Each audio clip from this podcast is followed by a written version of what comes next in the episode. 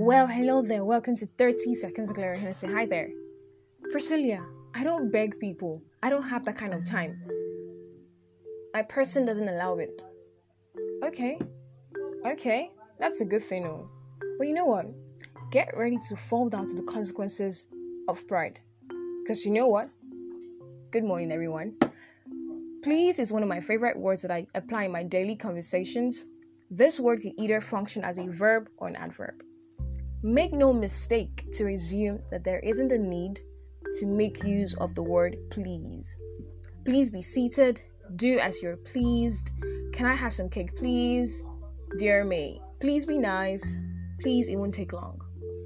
Today, we see a magical word that, if used rightly, will not only show you as a person of courtesy, but will either make or mar your very approaches towards life. To our children, friends, and families, Teach them how to say please because the very little things they say matter. Good morning, Nigeria. Always smile.